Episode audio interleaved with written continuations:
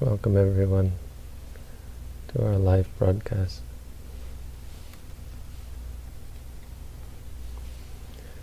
We're broadcasting live. We're trying something new tonight. I stumbled upon something that YouTube is putting together. There's actually a live broadcast feature on YouTube now with some kind of neat features. If you're already tuned in, you can see the... Oh, anyway, I won't go into it. Let's just get started.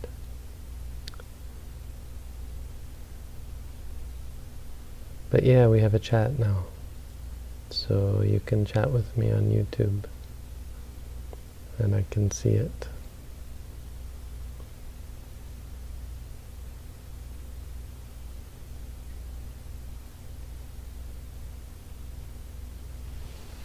Let me know if there's any issues. Hopefully you can hear me now. If you can't, let me know. If there's any problems with the stream, let me know. Anyway. So tonight's teaching, again we're continuing with the um, Anguttara Nikaya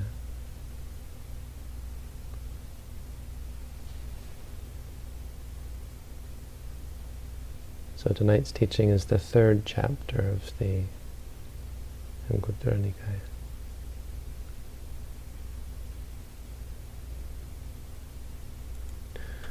Which begins as the other ones do. Nahang bhikkhave anyang ekadamampi samanupasami. Yeah, here's another neat thing I can do. Let me see here.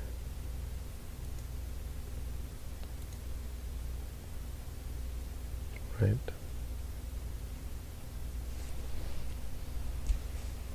Now you should see, hopefully you see this.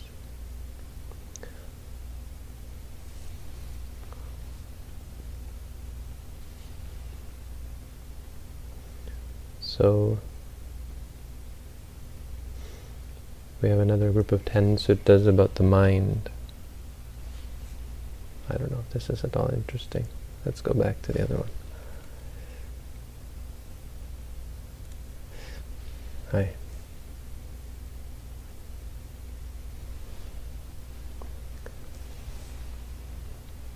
These suttas are about the mind.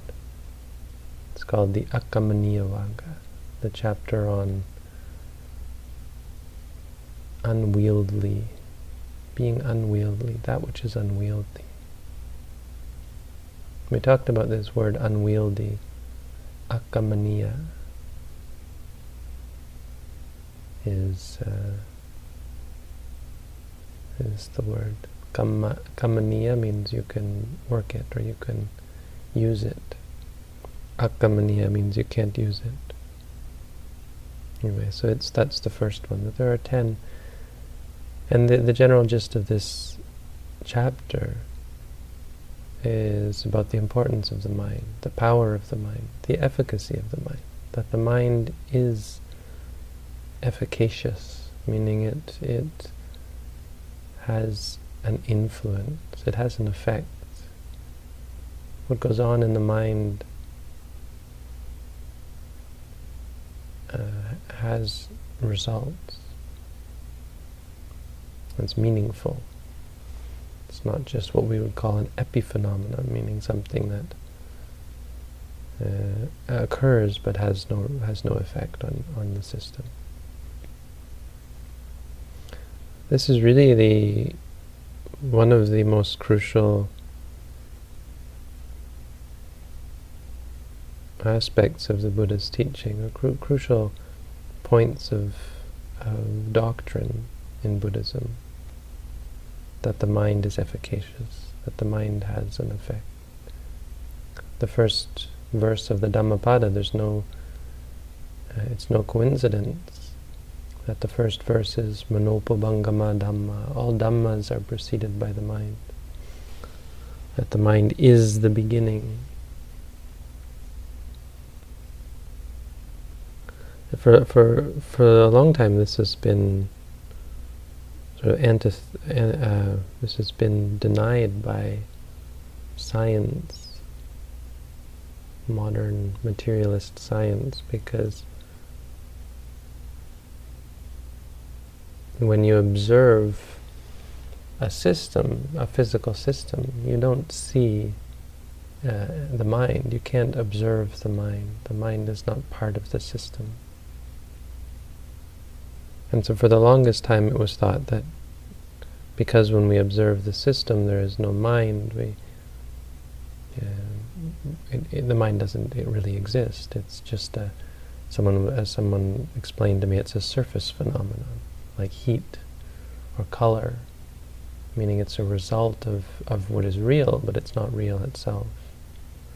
It's like harmony when you bang a, a tuning fork the, the vibrations create sound.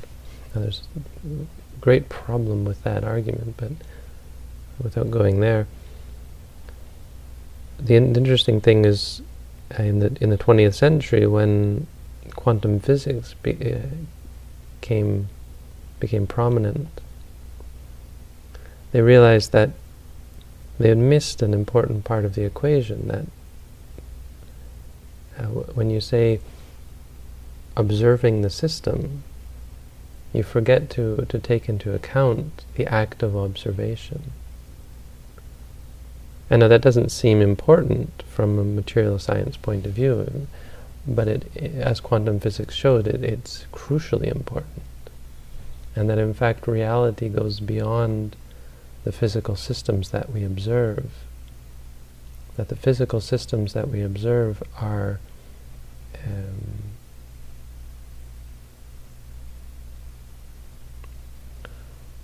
the nat their nature is dictated by the observation.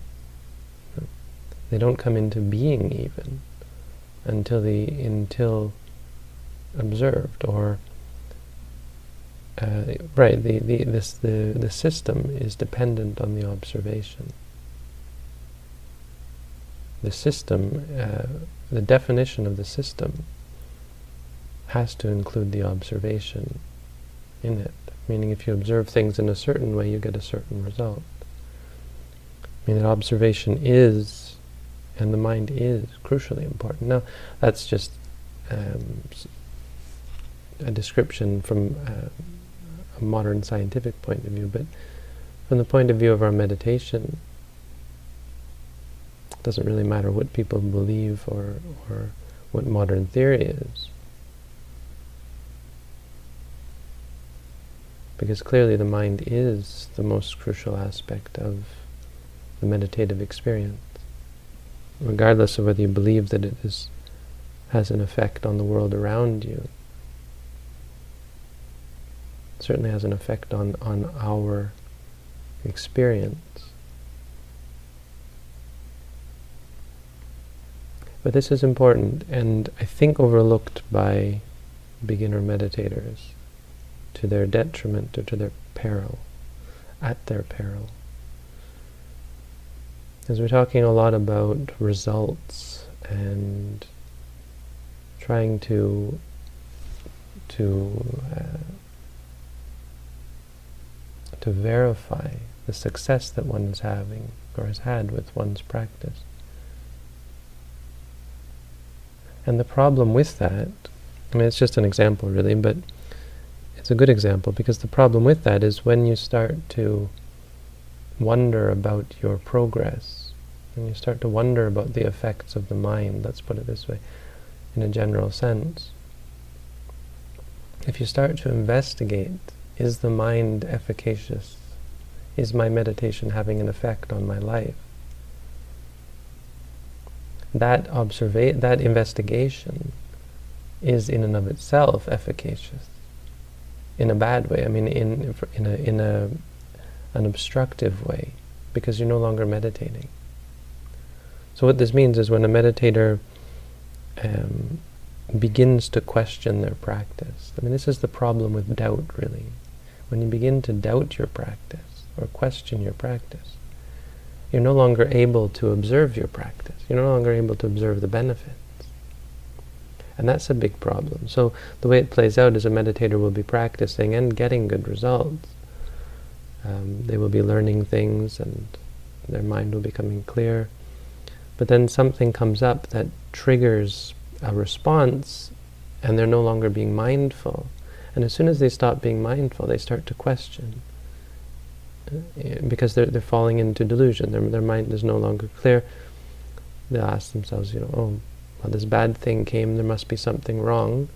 That's our ordinary way of understanding bad things.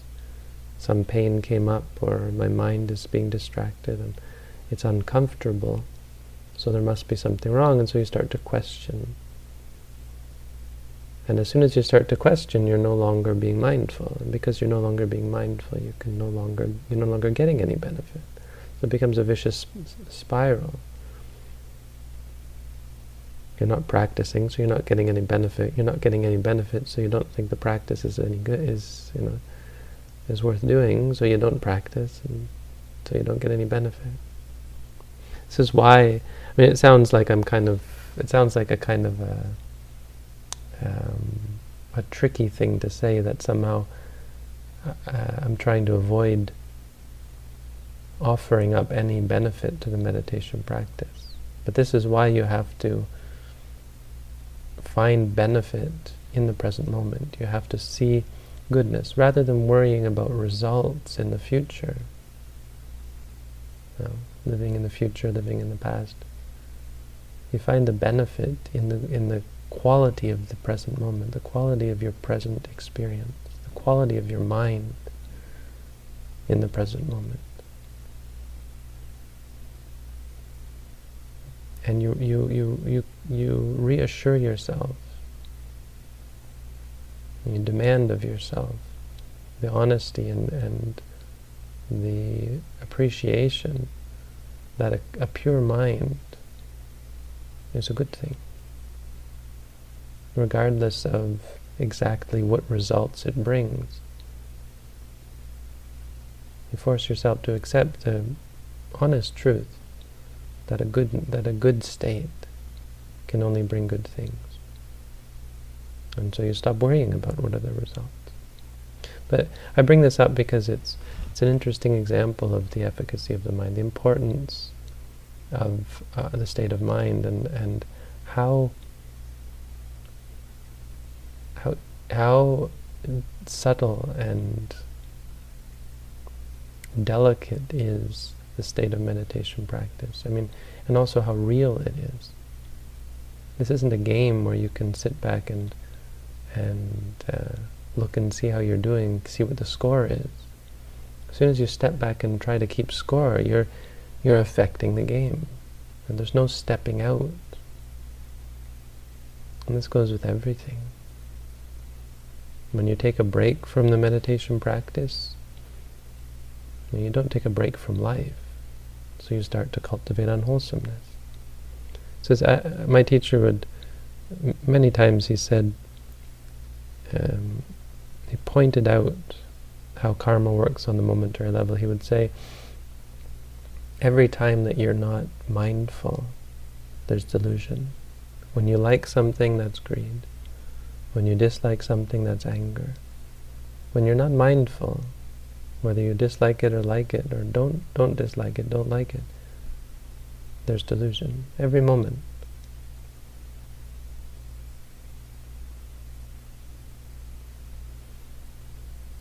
Our our existence in samsara is not static, not the way we think it is. No. We think of ourselves as having a life and we can live our lives and just, you know, coast through life. But we're constantly changing. We're constantly following our habits and cultivating habits. And so we're constantly becoming our habits. And so the importance of the mind, this is really the key in, in our practice, is to realize and to put into put into action the power of the mind. Make the mind work for us. Because as these suttas say, the first one says, I can see nothing.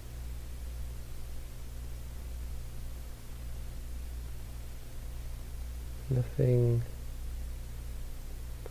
nothing that is, I can see nothing more unwieldy, or nothing more useless, is probably, a, well, anatthaya, that's the next one. Nothing more useless than the untrained mind. The untrained mind is of great, well, anattha may also mean uh, detriment. The untrained mind is of great detriment. Like, like, unlike anything else. You know, the untrained body, well, there's lots of things you can do if your body is well trained. But no matter what you have in the physical world, no matter your wealth or your power, your physical prowess, your physical possessions, your physical stature, status and position and fame and glory, if your mind is useless, you are useless. All the physical wealth in the world, useless. On the other hand, if you have nothing, if you live on a park bench, but your mind is strong, your mind is wieldy, is cultivated, then you're invincible. You're omnipotent, that's not the right word, but you have perfect power. There's nothing that can shake you, unshakable.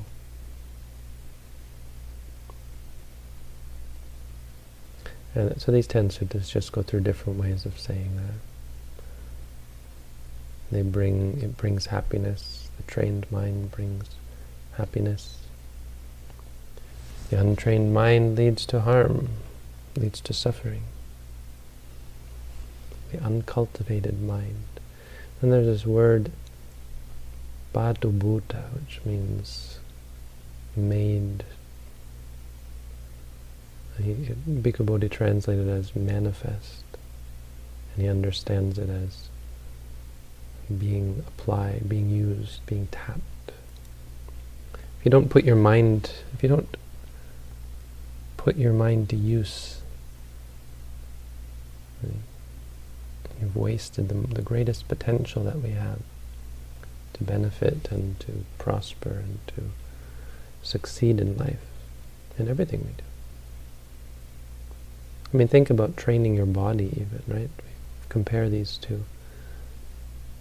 How much of training your body is mental, right? The mental fortitude, the mental prowess to to actually undertake the training and, and persist with the training. To succeed in business, to succeed in study, to succeed in relationships. How much of it is dependent on the mind? Everything we do. And yet, what do we do with our mind? Do we train it? Do we clean it? Do we care for it? We abuse it. We neglect it. We sully it. We feed it with garbage and junk and we torture it. We repress it. We stretch it totally out of shape. And then we expect to find happiness. You see the mind. And this, you see, you feel this no more, no, uh, you feel this greater nowhere else than in meditation. Meditation you can't, uh, when you're sitting still, you know, when you've got nothing else to distract you,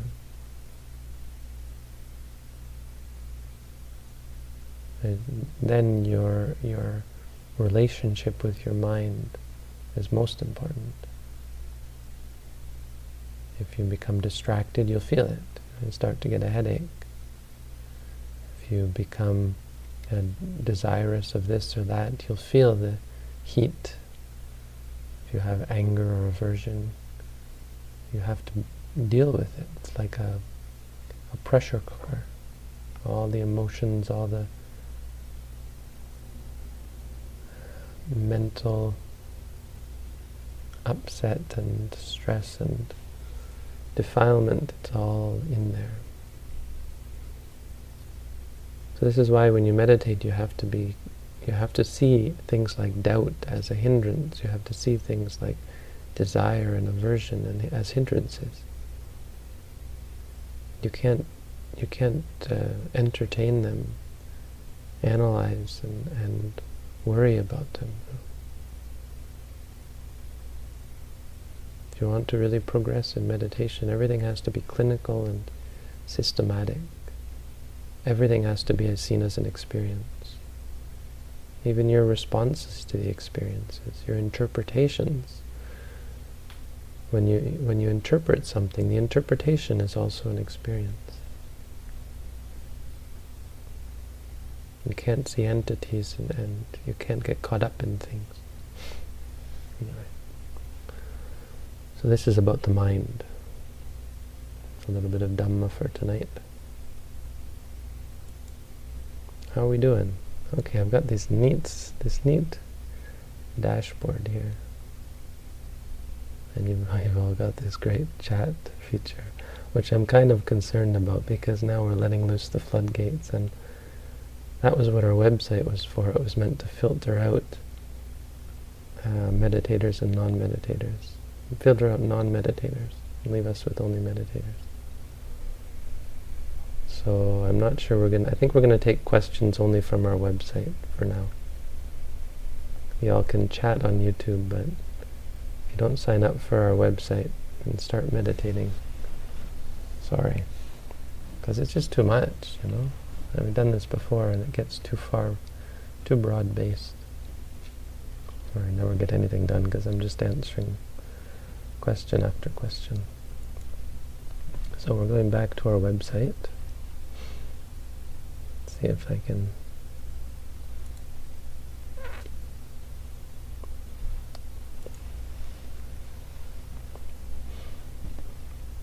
This is our website, meditation.sirimangalo.org.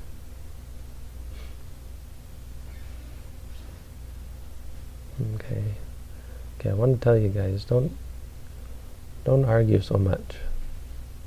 Our chat box is full of full of debates and discussions. Be chill out.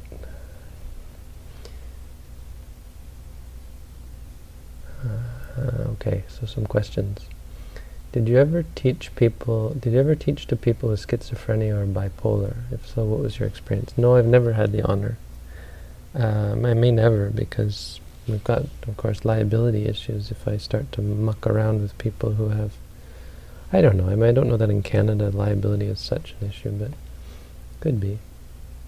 I may, I mean, I, I would like to, I would like to. I would, I would be happy to. Because I know such people are really a prime subject for the meditation practice to see whether it works.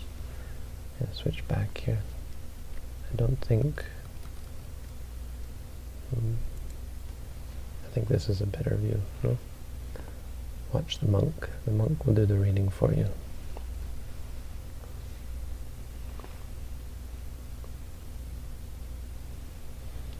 Um, because, I mean, schizophrenia and bipolar, I, I think, are quite different. I'm not sure, but like schizophrenia is hallucinations, which are, you know, lead to paranoia and extremes of emotion. But bipolar is just extremes of emotion, right? Both of them are problematic in terms of the reactions to experiences. So it's a prime example of the importance of training the mind and to, to see things as they are and not judge them. You said in a listening to Dhamma video we should meditate while listening. Does it mean regular meditation with labeling as usual? Uh, and if we hear the words, yeah, just label hearing. You don't have to go back to the breath. You can stay with the hearing. If someone's shouting at you or even just talking to you. I mean, you don't have to even say it three times. You could just say it once. Especially in your daily life, it's you know it's a, it's a war zone really when you try to meditate during daily life. If you can get one clear awareness of this is hearing, this is seeing, this is thinking, good for you. But yeah, if someone's talking on and on and you're not too concerned about getting involved with what they say or responding, you can just say hearing, hearing. It makes you feel a lot better, more at peace. Much better able to respond when they give you a turn. Perhaps hard to hard to ingest and and understand what they're saying and really contemplate it, but honestly, if you're mindful, you can get the gist of what people say and then you know, keep it simple, keep it down to earth. You won't get caught up in their in any kind of um, mental ratiocination.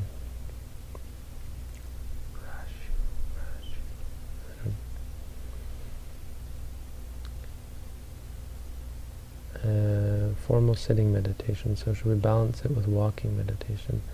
Yeah, balancing walking with sitting is more when you're doing a when you're doing a meditation intensively, because you can't just sit around all day. Now, if you're just doing meditation in daily life, you don't have to balance, and it doesn't mean that you have to balance as a rule, because uh, it's, you know it, it's quite you can meditate in any position. It's meaningless how much walking and how much sitting you do. What's nice about balancing walking and sitting is um, it challenges your partiality. If you're partial to sitting, it challenges you. If you're partial to walking, it challenges you by changing, by taking you out of your comfort zone, by forcing you to be flexible, by changing the condition, teaching you to deal with impermanence.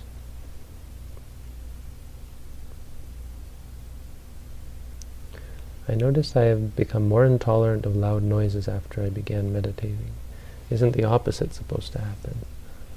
Yes, the opposite is supposed to happen. I mean, in the beginning, I've mentioned that, I've talked about this. In the beginning, you're just allowing yourself to have reactions rather than reacting. Like you have a reaction, I don't like this, so you run away from it. Instead, you're allowing the reaction to come. So let that come up. When you when you dislike loud noises, focus on the disliking. The other thing is your mind is much more focused, so you're able to see the experiences clearer, so they seem more intense. But they should, in general, be more intense because you're allowing them to happen. You're you're allowing your mind to, you know, you're, you're studying the nature of your mind. So you're, you're, you're no longer reacting to your reactions and trying to avoid them. Distract yourself. You're no longer distracting yourself from your actions. You're focusing on them. So you're getting to see them. And rather than reacting to them, just let them be. When you're angry, let it be anger. Say angry, angry. But eventually, yeah, you should become more tolerant.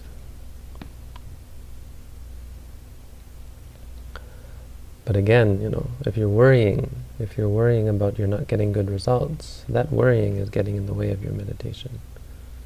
And you won't be able to see results that way. If you want to see the benefit of the meditation, it has to be the benefit of the moment of meditation, when you're mindful at that moment. You can't look at it from a protracted, am I getting better point of view, because the mind is very complicated. It gets better, it gets worse, it's got all sorts of mess and jumble of good and bad things inside. I understand how meditation affects future karma, but could you explain how it affects past karma? It doesn't affect past karma. Um, it affects the results of past karma. So if you've done something bad, but then you do something good, well, sometimes the good thing you do can cancel it out. Meditation is a good thing. So it can affect bad and good things you've done in the past, affect the results of those things. Certainly can't affect the karma. The karma is done. How do you deal with hunger pains? I'm on my third day of not eating after 12 and it's harder than I thought. You know, you should really only do that if you're doing intensive meditation. Otherwise, yeah, it should be probably pretty difficult. I mean, I guess you learn to eat a lot more in the morning. I eat quite a bit in the morning. Um, but yeah, it gets easier. It's mostly easy when you've when you're doing meditation, when you're living a, a life that's not stressful. If you have to work all day, like I went, I was doing eight precepts and I was eating only in the morning, and then I needed to get money to go to to Thailand. This is when I actually ended up becoming a monk, and so I spent the summer tree planting, and ate four meals a day. Because you had to. It's quite strenuous work. Do you ever think it's a good idea to take a break from meditation? At times I felt like I needed to take a step back and I've taken a week off or so. Could be. It's more likely if you don't have a teacher because it's easy to get on the wrong path. It's easy to practice in a way that makes you more stressed. You know, that you're just plowing ahead like an ox and not actually practicing correctly. So sometimes stepping back and trying again in fact, in a sense, meditation is always like that.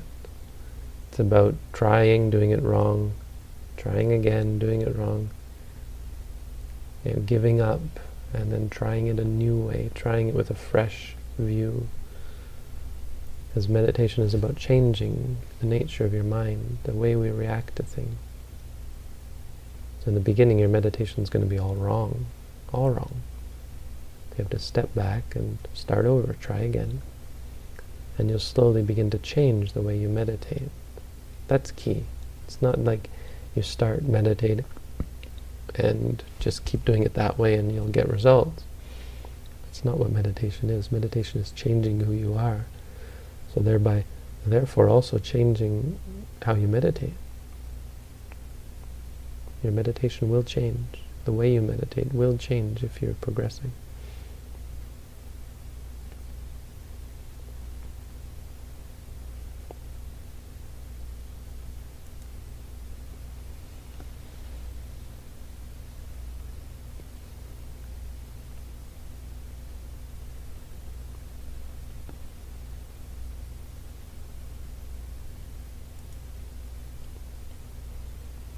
Worried that I might accumulate aversion, um, accumulate aversion against meditation over time and eventually give up.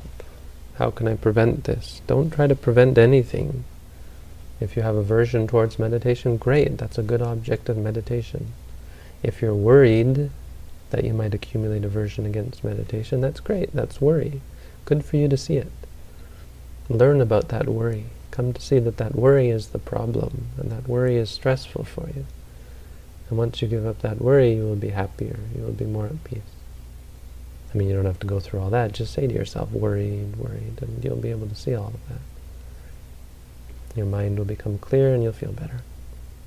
When you have aversion toward, when you do have aversion towards your meditation, just say, disliking, disliking.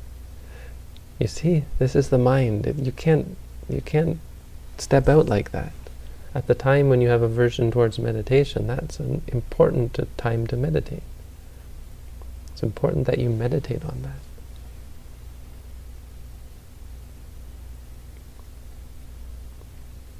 Just to clarify, you advise to do formal meditation while listening to Dhamma talks. I do.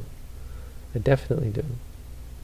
I, uh, it is possible to have great meditative um, great, great meditative um, results.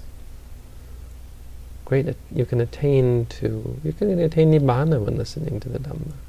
You can become enlightened listening, if you meditate listening to the Dhamma. It's a great opportunity. Because whatever the person, whatever the teacher is saying, if it's about the Dhamma, it will keep bringing you back to the present moment.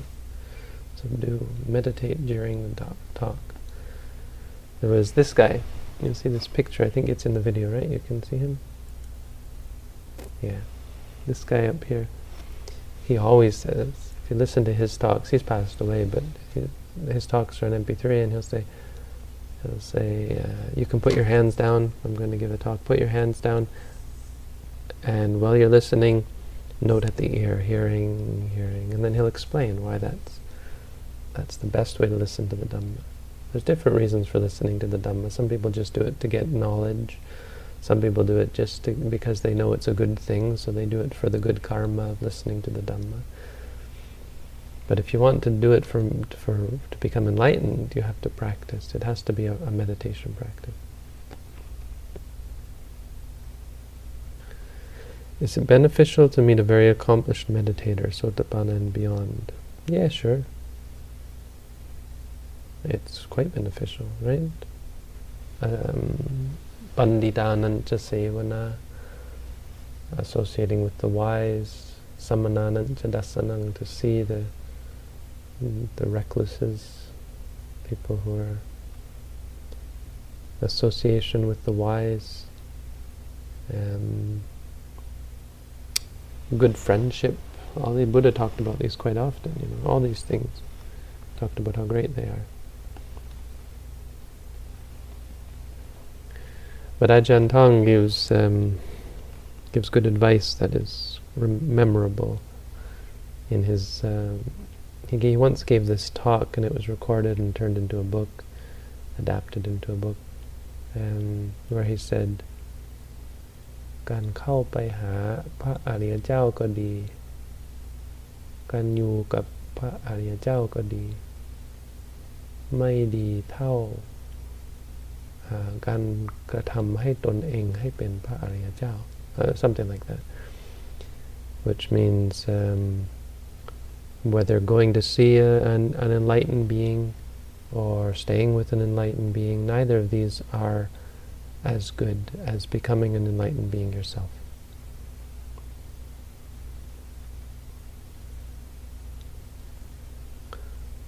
Who is the monk in the picture? That's uh, Lumpo Chodok.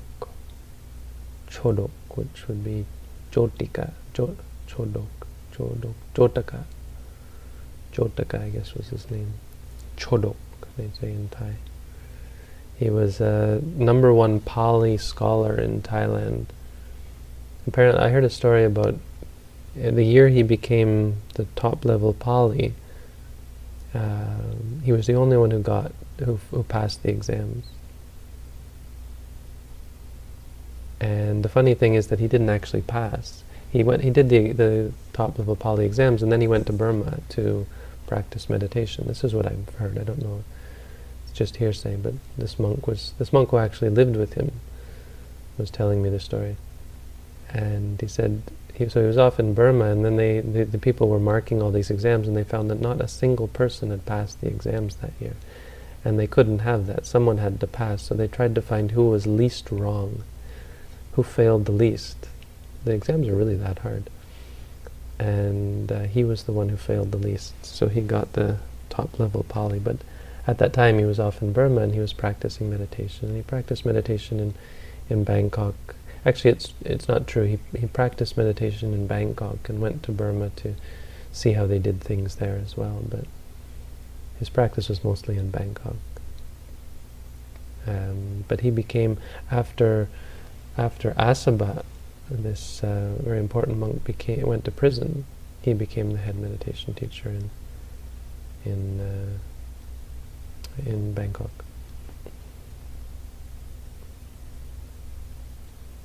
I've heard the phrase about transcending the three realms. Mm. Well, that's a topic for a long discourse, probably. Um, but basically, the three realms are the Kama Vachara, the realm of seeing, hearing, smelling, tasting, and feeling.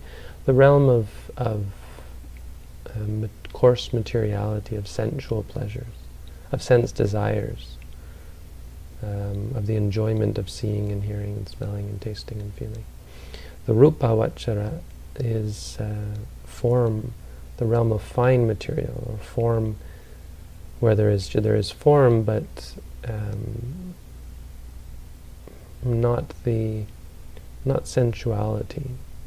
So there's no sex, there's no eating and drinking and listening to music. There's just form, mind and and body. And then there's the arupa vachara, which is just just mind, no no body, no form. So the arupa vachara and arupa vachara, the form and formless, these are the Brahma realms, these are God realms. So there are God realms that have form, and there are God realms that don't have form. But you have to kind of, have to go into more detail about how you get there and what they're involved and, and what they exactly mean. It's involving, to get a re really good discussion, you have to learn the Abhidhamma, I think. Okay, well this is great. It's been uh, fun trying this out. We'll have to see how it works. See what the, the response is. I don't know, I mean this is a whole new interface, but I got this neat neat uh, app that I can use, you see? So I can put things like this here. We've got this introdu I mean, I could put some fancy introduction screen someday, and I can do a desktop. I can show you my desktop, and it fades in and out, and I've got multiple audio sources. Really neat app. It's open source for Linux. Anyway, I'm going to stop there. So wish you all a good night, and hope to see you all tomorrow. If you have any questions that I haven't answered, please feel free to ask them again. I wasn't purposefully ignoring you. It's just um, time to go. So have a good night. Wishing you all the best.